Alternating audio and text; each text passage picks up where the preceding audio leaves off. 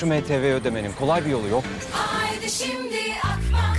Akbank Mobil'den kolayca ödeyebilirsin. Sen de hemen mobilden Akbank'la ol, motorlu taşıt vergilerini mobilden kolayca öde. Detaylı bilgi akbank.com'da. Mobilin bankası Akbank.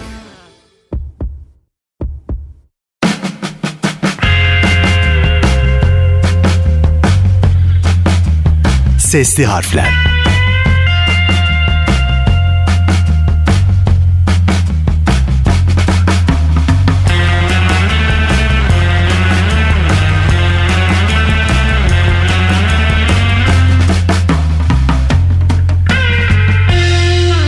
Sesli harflerden herkese selamlar. Ben Bahri Fedai. Her hafta yeni bir icat konusuyla sesli harflerde sizlerle buluşuyoruz. Umarım keyifler yerindedir. İcadımıza geçmeden önce hatırlatmak isterim. Sesli harfleri sosyal medya hesaplarımızdan takip ederek paylaşımlarımıza ortak olabilirsiniz. Lafı fazla uzatmadan icadımıza geçelim.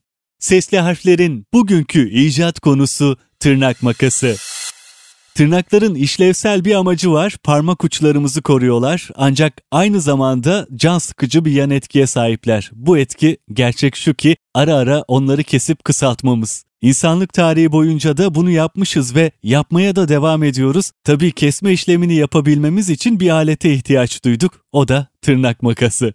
Günümüz modern tırnak makası oldukça popüler ve kabaca İsviçre çakısı kadar da eski bir tarihi var. Görünüşe göre tırnak kesme tarihi de şaşırtıcı derecede karmaşık. Zaman zaman batıl inançlarla örtülmüş hijyenik bir uygulama ve birçok bilinmeyen içeriyor. Her yerde bulunan tırnak makasını ilk kim icat etti bu maalesef asla bilemeyeceğimiz bir gerçek. 1875 yılları civarında Amerika'da Valentine Fogarty adlı bir adam tarafından tasarlanan ilk tırnak düzeltici ile modern tırnak makası için patentler ortaya çıkmaya başlıyor. Ancak cihazının tasarımı dairesel bir tırnak törpüsü olarak tanımlanabilir. Günümüz tırnak makasına yakın ilk tasarım 1881'de patent alan mucitler Amerikalı Eugene Haim ve Olistin Metz'ten geldi. Ortaklaşa yeni ve kullanışlı bir tırnak makası icat ettiler. Ancak bu diğer birçok icatta olduğu gibi yeni varyasyonların yaratılmasını durdurmadı.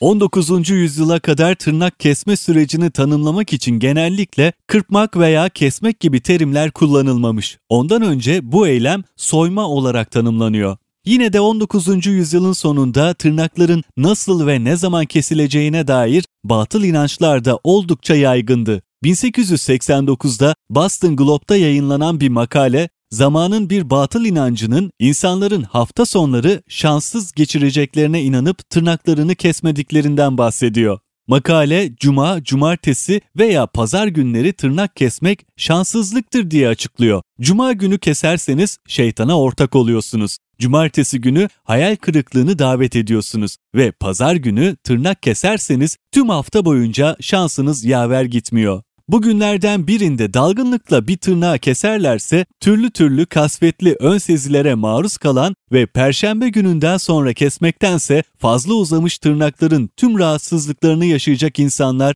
bir hayli fazlaymış. Çok daha iyi kabul edilen bir başka batıl inançta tırnaklardaki beyaz lekelerin iyi şans getireceği fikri. Tırnak makası ve tırnağın tarihi yolculuğundaki yaşanan olayların çoğu için sağlam bir destek olmadığından biz de edebiyata başvurduk. Örneğin 1702'de İrlandalı oyun yazarı George Farquhar'ın The Twin Rivals'ı tırnak soymaya atıfta bulunmuş. Rosamund Spand'ın yanında tırnaklarını soyarken çok melankolik ve bir başka buldum gibi bir cümle geçiyor. Daha da geriye gidersek tırnaklarla ilgili birkaç şey daha biliyoruz. Örneğin Çin'in Ming Hanedanlığı döneminde tırnaklarınız ne kadar uzunsa ağır iş yapma olasılığınız o kadar düşük olduğu anlaşılıyormuş. Ancak bakımlı tırnakları olan ilgimiz daha da eskilere dayanıyor. Daha spesifik olmak gerekirse antik Romalılar. Eski Roma heykellerinden biliyoruz ki tırnakları kısa kestirmek modaydı ve kişinin kendi tırnaklarını kesmesi pek şık bir davranış olmadığı için bu köleler ya da berberlerin sorumluluğundaydı. Kırsal kesimde sirtor olarak bilinen kadınlar gezici kuaförlerin eski bir habercisi olarak bu hizmeti sunmak için dolaşırlarmış. Berberin ekipmanları arasında makaslar, jiletler, küçük bıçaklar, cımbızlar ve tırnakların altını temizlemek için kavisli bir kepçe bulunurmuş. Asıl kesmeyi hangi aletin yaptığı belli değil ancak küçük bıçak güvenli bir şekilde kullanılması en kolayı gibi görünüyor. Yine kanıtlar literatürden geliyor. Hicivci Horace eserlerinde defalarca tırnaklara değinmiş. Horace milattan önce 35 tarihli Satyrus adlı eserinde sinirden tırnak yeme deyimini ortaya atmış. Ancak daha sonraki bir çalışma mektupların ilk kitabı en büyük tarihi ipucunu sunuyor. Bir müzayedeciyi tanıttığı bir pasajda eski berber dükkanlarındaki tırnak kesme sürecine atıfta bulunuyor. Ayrıca Horace'ın zamanında oje tarihinde çok önemli bir andı. Milattan önce 69 ila 30'lu yılları arasında yaşayan Mısır firavunu Kleopatra, kına bitkilerinin suyunu kullanarak tırnaklarını pas kırmızısı renge boyamasıyla biliniyordu ve o zamanın sosyal kuralları gereği tırnaklarını boyayan birkaç kişiden biriydi. Yani yaklaşık olarak milattan önce 8. yüzyıla kadar uzanan mucidimiz Valentine Fogarty'nin varlığından çok önce tırnak kesmenin bir mecburiyet olduğu kanıtlarıyla bilinmekte. Tırnak bakımı genellikle erkekler ve kadınlar arasında farklılık gösterir. Ancak sonuç aynı kalır. Tırnaklarımız büyür ve yeniden kesilmesi veya şekillendirilmesi gerekir. Bahsettiğimiz gibi tarih boyunca tırnaklarını kesen insanlara dair çeşitli edebi referanslar olmuş. Ancak tırnak makası öncesinde neredeyse her zaman küçük bir çakı veya bıçak bu iş için tercih edilmiş. Sosyal statüye, kültürel geleneğe ve tarihteki yerine bağlı olarak bıçak taşımak, kıyafet giymek kadar yaygındı o zamanlarda. Bu nedenle kolayca bulunabilen bu aletle tırnakları dikkatli bir şekilde kesmek en kolayıydı. Tırnak makasının ilk mucidi bilinmemesine rağmen alet ilk olarak 19. yüzyılın sonlarında ortaya çıkıyor. İlk versiyonlar fazla ağır ve cımbız gibi görünüyordu. Sıkarak kullanılan bu tasarım o zamandan beri pek değişmedi. Özetlemek gerekirse ve tarihsel sürece bakarsak sırasıyla tırnak makası için ilk patent 1875 yılında Amerika'dan Valentine Fogarty tarafından uygulandı. Fogarty,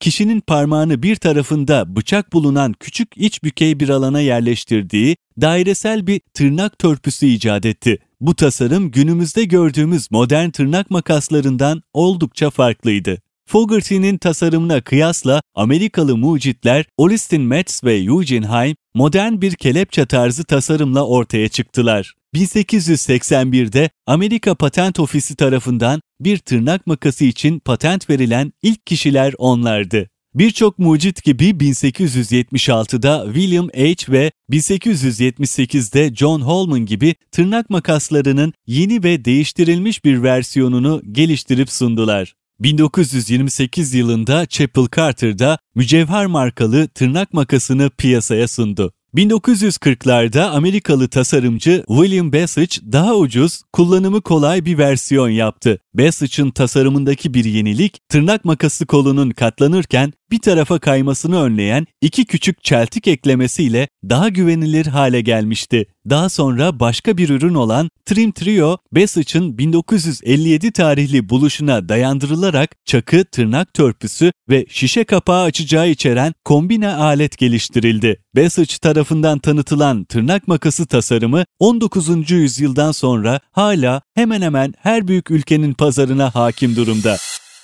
Konumuzun burada sonuna geliyoruz. Haftaya yine hayatımızı kolaylaştıran bir icat konusuyla burada sizlerle olacağım. Sizin de merak ettiğiniz bir konu varsa sesli harflerin sosyal medya hesaplarından bana ulaşıp iletebilirsiniz. Ben Bahri Fedai, herkese güzel ve mutlu bir gün dilerim. Hoşçakalın.